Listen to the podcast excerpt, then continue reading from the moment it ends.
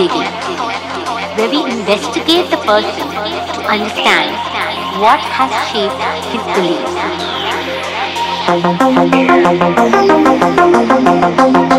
his beliefs.